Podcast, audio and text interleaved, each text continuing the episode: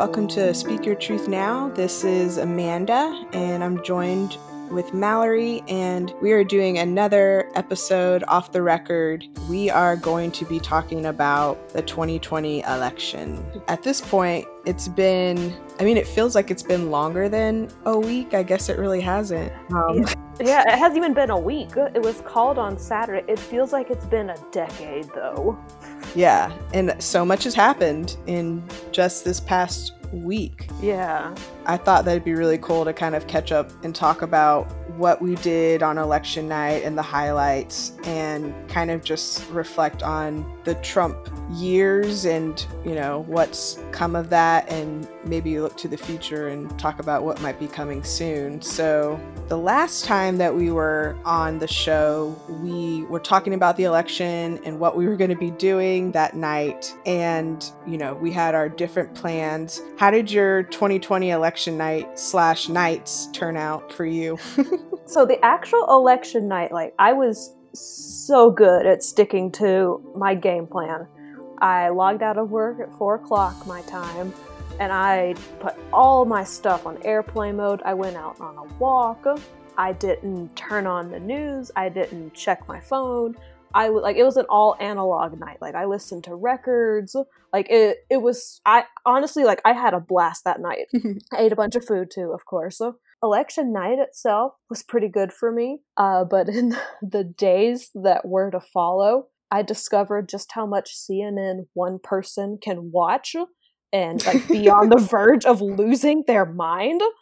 Because when I woke up uh, that Wednesday morning, you know, I obviously I checked it as soon as I woke up, and then I think right after I sort of got out of bed and had been on my phone, I was like, well, let's turn on my TV and tune into CNN. And that was the story for the next, you know, four days or whatever was left in that week.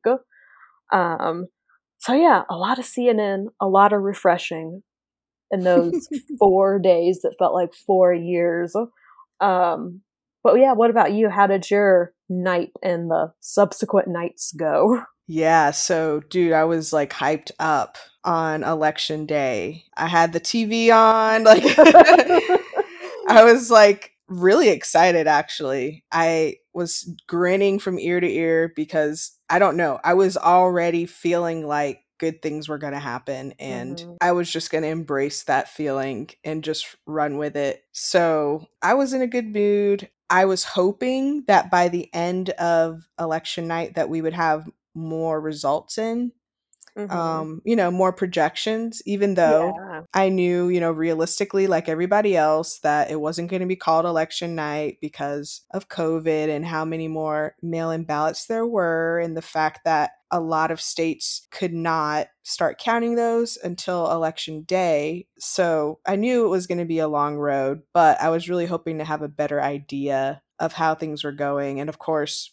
you know things were a lot a lot tighter than I had hoped. But Mhm. I I had the TV on for all of those days. In the beginning, in the beginning, I was like flipping back and forth, like from Mhm. CNN to MSNBC. oh man. Yeah, I was like all Oh. over it. so many talking heads. And then I realized that it was all the same, and so I just stuck to one channel.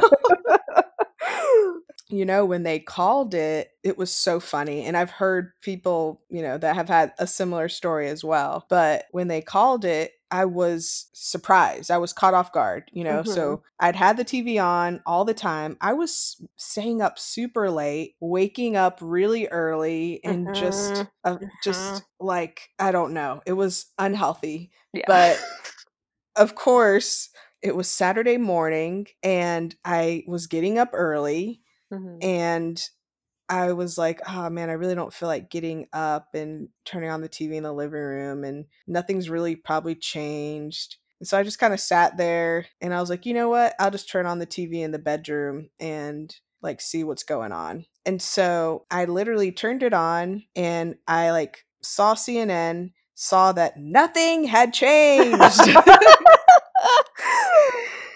and for for some for some reason i don't know why i like skipped to a couple other channels Mhm. thinking maybe something different would be going on. And I got to MSNBC and within like five seconds it was called wow yeah and i was like whoa what i was so excited um, but I, I was not expecting it it was just so funny that um, it happened in that way and i know a lot of people too had missed it or had just just yeah. you know just went to bed or were still sleeping or decided to take a break Mhm. it was a good day but obviously like the excitement's worn off a little bit Mhm. but the weekend was really fun um, with everybody celebrating and singing and dancing in the streets Mhm. and playing their music and we went out to oakland um, downtown oakland and kind of walked around and there were Nice. people partying people like dancing and playing music and Mm. it was really fun to kind of just be around that energy yes yes yeah. Um, of course we socially distanced and had masks on, but it was just so so fun to be around like-minded people, people that were excited about Mhm. the possibility of a change. It was like a really emotional day cuz I kind of just reflected a lot on the last 4 years and just really how much it has affected me personally. Mhm. Yeah, like I um you were actually the one who broke the news to me Saturday morning. I much like you, like I had sort of like given up, you know, on getting news. And so I had gone to the grocery store early in the morning and I had my phone plugged in, so I had like, you know, my Apple CarPlay going and I saw that I was getting texts from you. And I was like, eh, I'll be in the store in like five minutes. There's no there, I don't need to listen to that right now. And so I, you know, I parked at the grocery store and I checked my text messages and I saw that you had texted me the good news and I, I, I started crying in the middle of the grocery store parking lot. I wanted to like scream and dance around and like even just like going grocery shopping. Like that was still like really early in the morning and early in the day.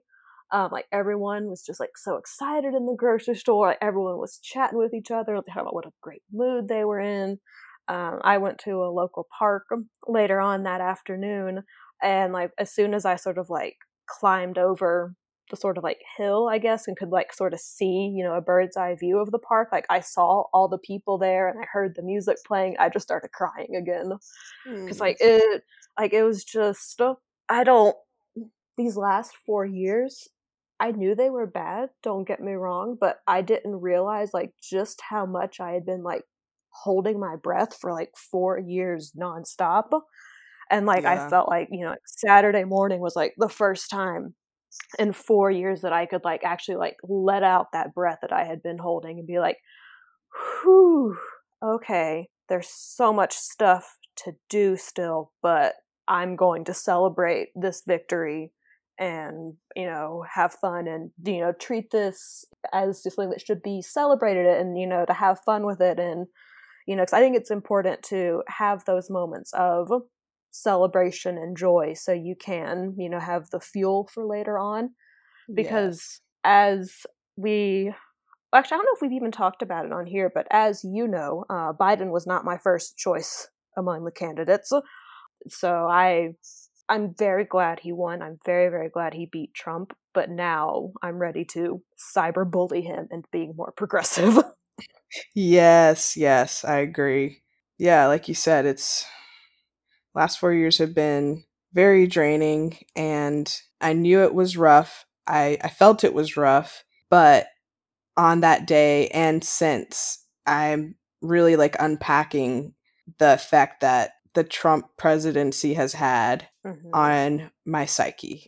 yes and it it really has you know had a very negative effect and as far as election night and the results it was a lot closer than i think a lot of people thought it was going to be Mhm. across the board yeah i mean republicans democrats progressives um, i think we all believed that the democrats were going to make just a sweep hmm of course, the polls were showing that Biden was leading by double digits in multiple swing states. And so that's why on election day, I was very happy. and I was smiling, and I'm like, you know what? Even if the polls are off, we're talking double digits. Like, Mhm. this is okay. It's it's a big margin. I think we should be okay. But it really was super close. And so, what did you think about the fact that not only was the presidential election really close, but also when it came to Congress, Democrats didn't do as well as they thought. And mm-hmm. there were some seats that were lost in the House as well. Mm-hmm. Yeah, like I wasn't expecting like a blue wave or anything like that. Truth be told, I had prepared myself mentally for another four years of Trump because I could not relive like the heartbreak of 2016 again. So I had to like mentally prepare myself for that. But like then, you know, like as sort of the week went on, I did start to get more hopeful about it. But yeah, like I was really hoping that the Senate would also go blue. Um, honestly, I was not expecting this close of a fight for the Senate, and now it seems it's going to come down to Georgia, which is so wild to me. Um, it's going to come down to Georgia. Um, and those special runoff elections in January as to who controls the Senate, which, like, honestly, I'm kind of kicking myself for registering to vote in Colorado and not voting absentee in Georgia because that's really exciting what's going on there. Yeah, I've been really surprised by Georgia and what was going on. And that was definitely a highlight, um, just kind of watching that state and watching it go blue. And I think that kind of helped bolster spirits a little bit with um, mm-hmm. bad news that we were getting from places like North Carolina and things like that that we had expected to flip, um, but mm-hmm. but then didn't. And so you know, seeing what was going on in Georgia was really great. And of course, now we're at a really critical position because we have the runoffs in Georgia. Mm-hmm. And in order for, you know, Democrats to have full control, they will need to get both Democratic candidates into the Senate in order for the Senate to be split 50 50 so that I guess Kamala can go ahead and break any ties. Mm-hmm.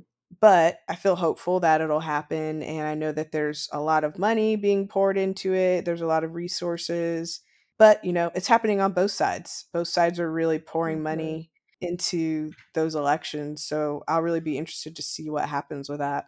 Yeah, I feel like that in January is going to be like another like mini presidential election in some ways because like it so much hinges on it that it does feel like really high stakes. Yeah, exactly. And I think technically they are doing the the recount now in Georgia. Mm-hmm. And they're doing that by hand and so, of course, um, you know, obviously, I think I think Biden was ahead by like eleven thousand or so. Yeah, maybe that's right. bigger. Yeah, at this point, I can't remember, but obviously, doing the the recount historically hasn't really changed results, especially with that big of a a margin. So, mm-hmm. I think we're pretty much set right now, and so of course, we're dealing with the fallout from the election and the fact that Donald Trump isn't willing to um, recognize that he did lose. Mm-hmm. And of course, they're trying to steal our joy and, you know, slinging all of these allegations of voter fraud and whatnot, you know, obviously in the places where he didn't win and the places that he would have needed to win in order to possibly get the electoral college so obviously, a lot of people can see through that. yeah, yeah, you know, you would hope so, but I don't let myself like go down that crazy rabbit hole too much. But like, uh, earlier this week, um, I did like like let's go to his Twitter feed and like sort of see what's going on there. And like all of like the all caps tweets and the links from like these like really like alt right websites that are not credible at all and like all of this, you know, bull lies that, you know, claims of election fraud that's, you know, based on nothing. And his, you know, his refusal to concede or acknowledge the results. And like, I'm not sure if you've read about this, but like Biden's not even getting security briefings. Like he can't even start his transition period officially mm-hmm. until like you know Trump recognizes this, and so like it's like in addition to being like a little too close to authoritarianism for comfort like it's also like it's affecting you know biden's plans and his ability to start planning his next four years Right. It's having a real a real impact. And I think a lot of people have been talking about how it can have an impact globally as well Mhm. and can kind of make us look weak to our enemies and the people that would wish for us to have chaos and things like that. Mhm. and it definitely is, you know, like a national security concern. Not to mention, this is just unreal. Everything about the situation's unreal. But from the past four years, what should we expect? Yeah. I did not think that this guy was just going to accept it right off the bat, but I also didn't think that it was going to be all of these allegations of voter fraud. And what that really is doing is just tarnishing and damaging, you know, like citizens' belief in the system, the voting Mhm. system. And if people don't believe that we're having fair elections, then that really does have an extreme effect on our democracy. Yeah, like it's, you know, you and I have talked about this many times before, but like if we can't, you know, acknowledge that these are the facts, so this is true, like, you know, voter fraud occurs very rarely. If it does occur, like, it's not usually, you know, enough to sway an election one way or another.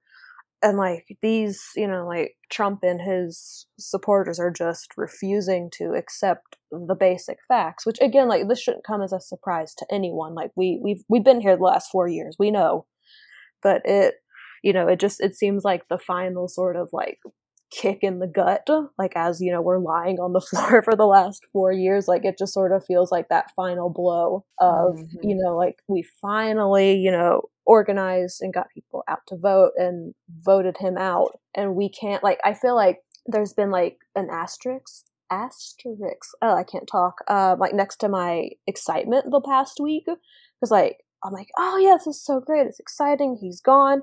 And then the back of my mind, I'm like, but what if he refuses to leave office? What if he refuses to do this? What if he, you know, damages, you know, you know, information or tarnishes information or whatever? So like, I feel like I can't fully celebrate, you know, the excitement of him being voted out yet because like, who knows what he's gonna do? Right. And of course, yeah, he's dragging all of his supporters down with him along the way. And I think another thing, too, that I really wasn't expecting was for so many Republicans to back him up. I Mhm. don't know why I didn't expect it because, as we've seen, they have aided and abetted him along the way these past four years. But I thought when it came down to these institutions that Mhm. politicians in general seem to hold very near and dear to their hearts, you know, like our voting system, I thought that they would stand up for that and either put him in his place or just at least come out publicly and say, this isn't acceptable. We have safe and fair elections. So I was kind of disappointed in that. Yeah, me too. And like again, like I, I don't know why like I keep thinking like it's gonna be different because again, I've been here the last four years. I I know what it's been like, but like like you're saying, like you would think like these sort of pillars of our democracy and our country, like you would think that everyone would champion and uphold these things, but it's really proving to not be true. And it just you know i mean like when i sit back and think about it too much i get really upset. But these are the same people though who have you know let another stimulus bill for covid relief for you know average citizens like they've let that stimulus bill sit on their desks for months and months and months and haven't moved on it. But they sure found time to ram a supreme court justice through in 10 days didn't they Right, right.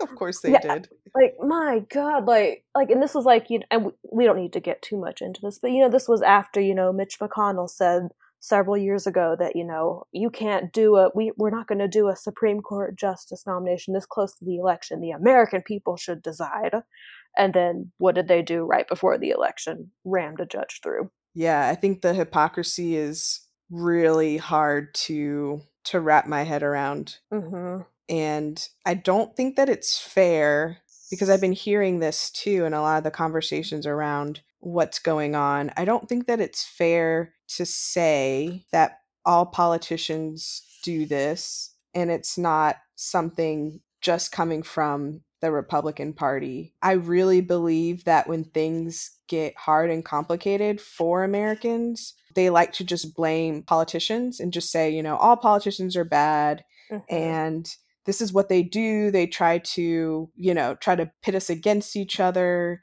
and blah blah blah. Well, I I don't know, like as time has gone on, I've kind of tried to be to think about that more critically because I think in the past too I've been very quick to just dismiss politics in general and mm-hmm. all the people that are involved with it. And I think that's mm-hmm. really cynical and there are politicians that care and aren't inherently corrupt, you mm-hmm. know, or just totally incompetent, even though we're seeing a lot of incompetence now. But they are people just like us, and they're working in a system that is not great mm-hmm. in a you know a two party system that's not that great and that there are people out there that want to make good change and i think that it's kind of hard to see that right now um, mm-hmm. because of the way that politics are and it's just kind of it's kind of sad and it's easy to kind of just just write it all off but i think that can be really dangerous too because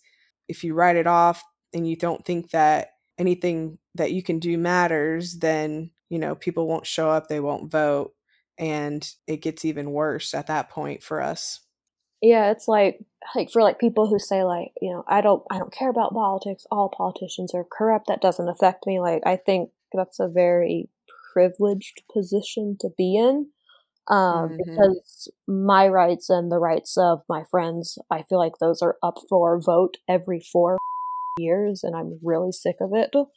Um, mm-hmm. you know i i wish i had that luxury of not being able to pay attention to politics like trust me i would love nothing more than to not you know spend a significant chunk of my time doom scrolling and learning and reading about all the ways that we as a country are not doing so great. Like i would love nothing more than to not care about this stuff but like i don't have that luxury. It's, it's just not what it is. And like you were saying there are some politicians you know in the democratic party that i don't particularly care for and i don't agree with always and you know like i have to remind myself sometimes like okay well that's not what i wanted but you know it's it's a, a step in the right direction or it's not a bad thing it's not harming anyone so okay i can be on board with that but you know mm-hmm.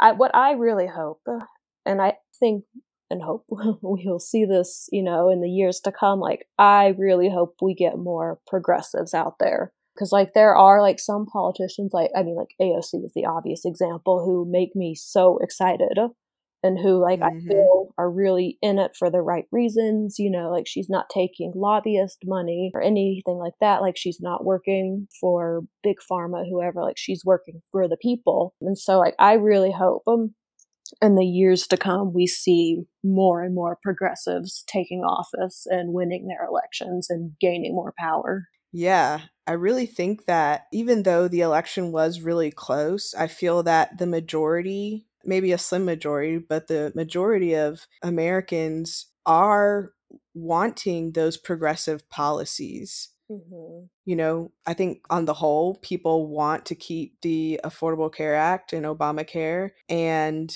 people, for the most part, want to raise the minimum wage. And we can see that from some of the successes yes. that we saw from the election, you know, like at the state level too. I remember, you know, Florida mm-hmm. obviously went red.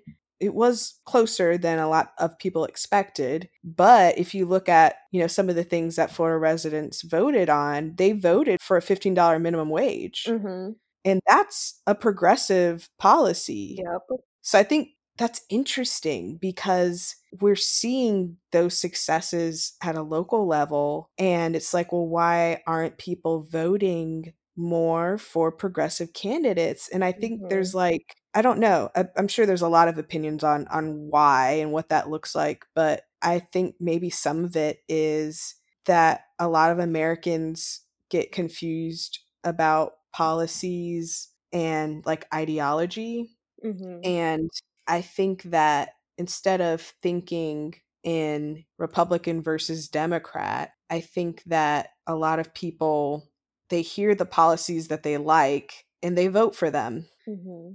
But once you associate it with the actual party, mm-hmm. it's almost like it's not as effective, right? I don't know. Like I don't know if that's that makes sense, but No, no, that totally makes sense. Like like you were saying before, you know, when you mentioned the ACA, um, there was a study done. I can't remember a while back, I think, but whenever people were like presented like information on the ACA and it was called Obamacare, they didn't react favorably to it.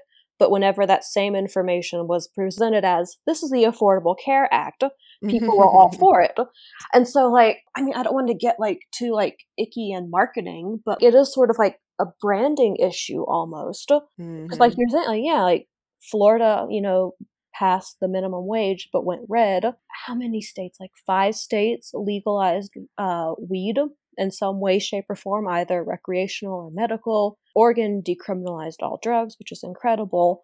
But like, mm-hmm. you know, like these progressive initiatives, they do really well, like at the state and local level. Like Colorado, we passed a bill for um, 12 weeks of paid sick leave for like that's if you great. have an emergency or your family has an emergency um, that's you know 12 weeks is covered and so like people want these things and they vote for them and they pass and then you know the state goes red or that district goes red and like it really I hate the word branding so much, but like it really does seem like a branding issue. Like people mm-hmm. just, you know, and like I have read some talk that like that was part of the speculation as to why a lot of the Cuban population in Florida voted for Trump because they were, you know, fed this advertising of Biden is a communist. If you vote for Biden, it's going to be communism just like it was in Cuba all over again. And like that, like, God, I wish Biden was nearly as progressive as the right seems to think he is.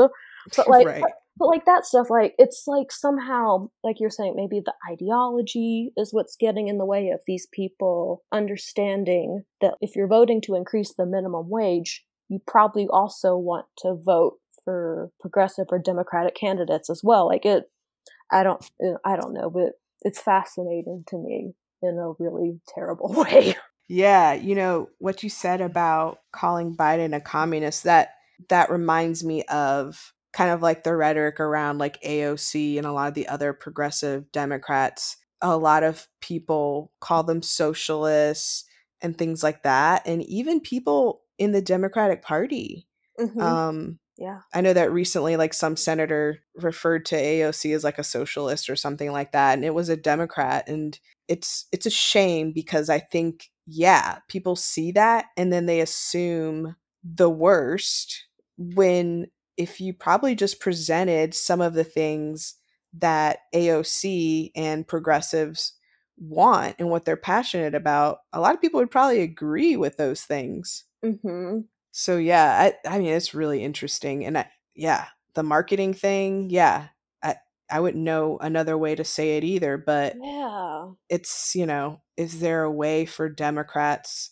It's almost like they kind of need to get back to the drawing board and. Mm-hmm see, you know, how do we frame our party and how do we talk about these things? Like maybe we focus on policies more. But, you know, I know a lot of what drives people away is kind of out of their hands too, with just, you know, things like Fox News and fake news and social media too just constantly selling that narrative, you know, of them being socialists or communists whatever and it just like really hurts us. But then on the other hand too i mean i was thinking about the republican party and just like wondering when are they going to pivot? Because yeah. so much of what their party is standing for right now is just being scared of change. Mm-hmm. and a lot of their policies and things are kind of xenophobic racist and at some point you're going to have to get more people into your camp. But if you're alienating LGBTQ people, if you're alienating black and brown and indigenous people, and then white folks who aren't cool with that too, at some point you're going to have to embrace some, you're going to have to, you know, find a way to change some of those core values mm-hmm. to get more people on your side. And so I'm wondering, like, how are they going to do that? And Also too with the abortion thing, I'm assuming that at some point like they're going to have to to drop that, right? I mean, I don't know. Well, see, I think I think they know that they are struggling to draw more people in. And I think that's why you see a lot of these last minute moves to restructure the government. I mean, again, the most recent example being, you know, ramming that judge through the very last minute and stacking the Supreme Court you know, so that it skews horribly conservative. Like, I think they know that they're a dying breed, and like this is like their sort of dying axe is trying to say, well, if we can't hold on to our offices and these positions of power, we can at least make it so that our policies and ideologies that they live on in our institutions. Because as we know, like it's really hard to change institutions. It's really hard to pass, you know, an amendment to the Constitution. It's really hard to add another judge to the Supreme Court and so on and so forth. So, like, I think they know that they are going out and not attracting more people, and they are trying to burn the house to the ground as they're leaving. Yeah, the fact that they're having to use fear as one of their main tactics, I would hope that that would be very obvious to people. But yeah, I think there's going to have to be a lot of conversations had um, with a lot of people over the next several years because a lot of people voted for Trump. And um, I saw something on Instagram the other day that I thought was funny, but it, something along the lines of white people need to start talking to other white people. because 55% of white Americans voted for Trump. Yeah, and like, I don't know if you remember this, but it's one of my most vivid memories from the 2016 election. Um, there's this picture of the Women's March in DC, um, and it was so it was these two white women in the front wearing like the pink pussy hats. You remember those? Mm-hmm. Um, it was those two white women in the front, and then either like in the background or right in front of them uh, was a black woman who was holding a sign that said, don't forget white women voted for Trump. And like, it was just such a, a powerful contrast, you know, of these two white women and their pink pussy hats, you know, taking a selfie, smiling, and then, you know, her off to the side, you know, reminding us all that white women overwhelmingly voted for Trump in 2016 and in 2020 as well. Yeah, I think that's so true. And when I saw that statistic, I was really surprised I think that a lot of people are are still really surprised by that. I think it brings us back down to reality, mm-hmm. um, in that there is still a lot of work that we need to do. And you know, I've been hearing a lot of people who think that they're above the fray, you know, mm-hmm. for saying these kind of things. But I've heard a lot of people say, you know, I don't care who you voted for, like, let's all get along. And, you know, it's over now. And I think it's a lot of people that are just not wanting to be attacked or not wanting to be held accountable. Mm-hmm. And I don't think that people get to say that with this election. No. I think that we gave a free pass to a lot of people in 2016 who voted for Trump. Mm-hmm. Um, a lot of people, you know, could say that they were hoodwinked and that maybe they hadn't been following the news or hadn't been aware of all the crazy things that Trump has been up to his whole life. But I mean, it's 2020. Like, it's been four years. Mm-hmm. No, we don't have to get over it. We don't have to pretend like everyone's buddy buddy. I mean, mm-hmm. if if you voted for him, I've got a problem with you. Yeah. I really do. And I it took me a long time to like be comfortable with that and not be apologetic about it, but that's it, man. Like I've got a problem with you if you voted for Trump because like you said, like with every election, we're fighting for our rights. Mm-hmm. We're fighting for our lives. And people may think that that's alarmist, but it's very true and very accurate. Yeah, I mean, like, there no any doubts that you could have argued that you could have had in 2016, they were not there this year.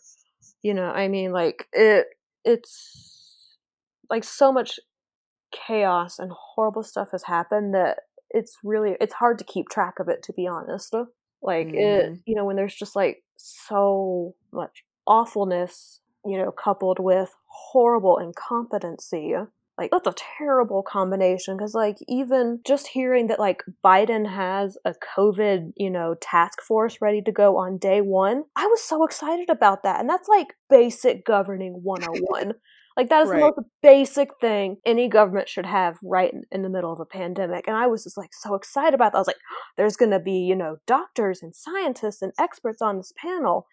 And like like little moments like that that I've had the last week or so where like you realize like just how much you've sort of become not even used to it. Cause like you never get used to it, but like you start expecting that as the norm that like whenever you know you see like someone doing what the government should do and you know having intelligent thoughts and communicating them in an intelligent manner you're like wow holy i forgot it could be like this. Right. Yeah, yeah.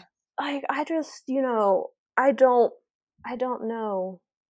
I mean do do you really hate the rest of the country and the rest of us who don't look like you so much that you would rather burn the whole thing down because that's exactly what's going to happen and what you know they've tried to do for the last four years yeah that's really true and um i've been thinking a lot about like how to speak to people that voted for trump mm-hmm. um not me personally because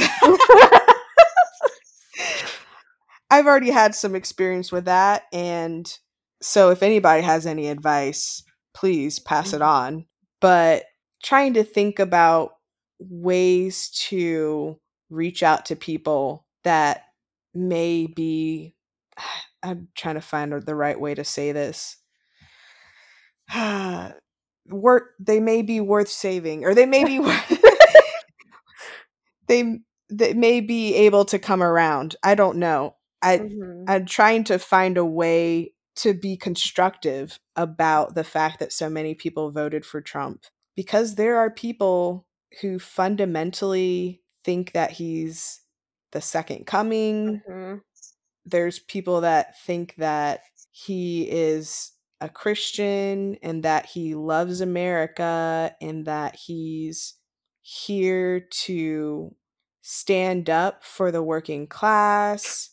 And mm-hmm. it's, I'm just trying to find and brainstorm ways to help others maybe reach out to their their close family that may have voted for Trump and I don't know what the best way to do it is other than appealing to emotions because the facts aren't working. No, clearly not. And so it's, you know, what do you do? I mean, you know, I won't say who this was, but there's someone that I know that swears up and down that Trump isn't racist that he's the least racist person oh like you know not like not like he said you know the least racist person that he knows and the least racist person in the room but that he's not racist and he's for the black and brown communities and he's you know doing such great work. Well how do you reason with that? I mean there's obviously a lot of examples of this but just for example thinking about the race thing he's called four women in Congress savages. Mm-hmm. He's told them to go back to where they came from, which they are all from here and they're or they're all American citizens. Mm-hmm. I mean, he's called Mexicans rapists. He's said when the looting starts, the shooting starts. Mm, grab them by the pussy, never forget. Yeah, never forget that. And stand back and stand by. Mm-hmm. And, you know, the Central Park Five, they should be executed, calling protesters thugs, calling the coronavirus a China virus, uh, saying kung flu um, when referring to COVID 19. I mean, the Muslim ban. Mm-hmm. I mean, there's so many things. Pocahontas. Mm-hmm. Those are just the things that I can just think of off the top of my head. And I'm sure that there's plenty more referring to Atlanta as a rundown city, referring to Baltimore and Chicago as rundown cities. I mean, do you have any idea of how to appeal to Trump voters or to a Trump voter? Like, I've been trying to think of some concrete things or advice to give people, but I haven't even been successful. So I would I would say my response to that is two things. Uh, one thing I like to do whenever you know I'm having a conversation with someone who is a Trump supporter, um, I like to make them explain why they agree with this. You know, like whenever someone tells a racist joke, you ask them, "Well, why is that funny?" And you Right. they explain the punchline. You're like, "That's not funny. Like, what's funny about you know making fun of such and such ethnic group? I don't understand. Can you please explain the joke to me?" So I Mhm. find that approach is. I mean, I don't know if it's successful or helpful, but for me, it's sort of the best way to have those sort of interactions um, and make them sort of you know have to undo it on their own and you know think about it on their own and you know put all the pieces together on their own instead of me saying well this is why i'm right and you're wrong Mm-hmm. and the other thing for me is you know while while i will have those conversations as much as i do not like them i will have those conversations uh, the other thing has been to focus on okay how do we register more voters? How do we make sure more democrats and more progressives and left-leaning people? How do we make sure all of us are voting? What can we do to capture the people who you know vote occasionally or the people who've never voted before or the people you know who are just now eligible to vote?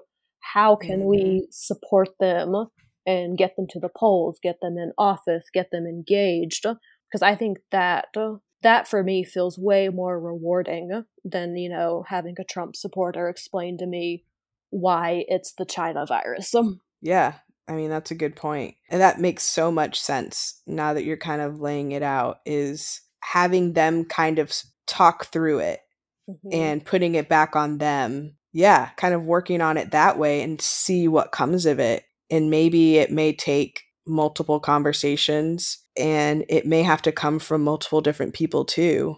Uh, luckily, I don't have many people very close to me um, that I have to have those conversations with. But for some extended family members, I reached out to other family members and I said, look, I can't do this on my own. Mhm. like, I can't be the only person trying to speak reason and everyone else is silent. You know, like I need someone to back me up. I need people to stand up. And so I think a lot of people just don't want to ruffle feathers. They don't want to, you know, talk about politics. But who else to have the conversations within y- your family and extended family? I Mhm. mean, technically, you have a better chance of of that not ending in a, a broken relationship. Mhm. You would hope because you're family, I guess. But instead of just some rando, you know, on Facebook or like an acquaintance. Mhm. I think that we've got to get a little bit braver about having those conversations. And you know what? Kind of talking through it with you. If I run across any family or extended family or your friends, then maybe I will try to kind of engage a little bit. I'm just so damaged. Yeah, yeah. I've been so Yeah, like, damaged from all those conversations. Yeah, like that's the thing. Like, you know, it's not often all that talked about, like how draining and exhausting these conversations are to have over and over and over, and how much that wears on you as a person. Yeah. I mean, just to think about it this way, like talking to someone that isn't acquainted with reality almost. Mm-hmm. I mean, when people are speaking back to you and they're speaking not truths, but fiction, things that are not true, it can make you so frustrated. It can make you feel like you're crazy, like you're spinning your Mhm. wheels. It's like you're not even, we're not even on the same wavelength. Like you said, Mhm. we can't even agree on facts Right. and it is draining it's so draining and you know the emotional toll it takes too depending on your relationship with those people and how invested you are um, in the relationship is draining too because Mhm. you know for the most part not only especially if they're family not only do you want to um, you want to change their minds you want to help them see reason but you also want to preserve the relationship too yeah, it's really it's difficult. It's very hard to navigate, and it's yeah. I mean, it's just um, it's very hard. yeah, it's just Yeah. really hard. and you know I, i'll be curious to kind of see how that goes too you know just opening it up and say well why do you like trump and then ha- let let's see what they have to say oh well you know actually he didn't do that Mm-hmm. or he never did that he promised it but he hasn't really done it Mhm. or well i couldn't vote for biden because he's a socialist okay well what makes him a socialist yeah. um, what has he done that makes him a socialist i think that could be easier and it probably will go better with people that aren't so far on the other side that they're saying things like well joe biden is a pedophile like Yeah. maybe those people are a little bit too far gone but i can see how you kind of try to talk through that and kind of rationalize with that person if they're just misunderstanding or if they are just not aware of what's really going on. But I think that right now there's a lot of things that we have to work on, but there's a lot of positive things. And like you said, kind of seeing the Biden camp and what they're doing and how they're preparing for the presidency, you know, with the COVID team. And, you know, he's already basically sharing his nominations for his cabinet and already talking about some executive orders and things that he'll get done on day one and rejoining the Paris Climate Accords and Mhm. those kind of things make me feel really good. I'm just I guess I'm just kind of counting counting the days um until I guess January 20 can finally kind of get to work. And like you said, Biden isn't our savior. We need to hold him accountable Mhm. and we definitely need to make sure that he brings the progressives with him yes. um, you know, on this four year journey. And th- the worst thing that can happen is that so many concessions are made to kind of try to to show that he is willing to bring the nation together. And I, I know that's what people want to see, yes. But I think that compromising on the things that got him voted in to begin with is probably not the kind of compromise that most people want to see. yeah. I mean, like at the very least, he owes Stacey Abrams whatever she wants. So for all that work she and so many other organizers did in Georgia to flip it blue. Oh yeah. Yeah, let's give it up for Stacey Abrams Yeah. and all of the people on the ground and the the grassroots communities and campaigning that went on. And I'm sure that they're I'm sure that they're working hard right now too. And uh shout out to people who are in Georgia, you know, or just anywhere in America that are wanting to kind of help pitch in and kind of support those candidates in the runoff. Uh, Raphael Warnock and Jon Ossoff if you go to Vote Save America, you can actually adopt Georgia. And what you do is you adopt it and they send emails cute. to you. Yeah.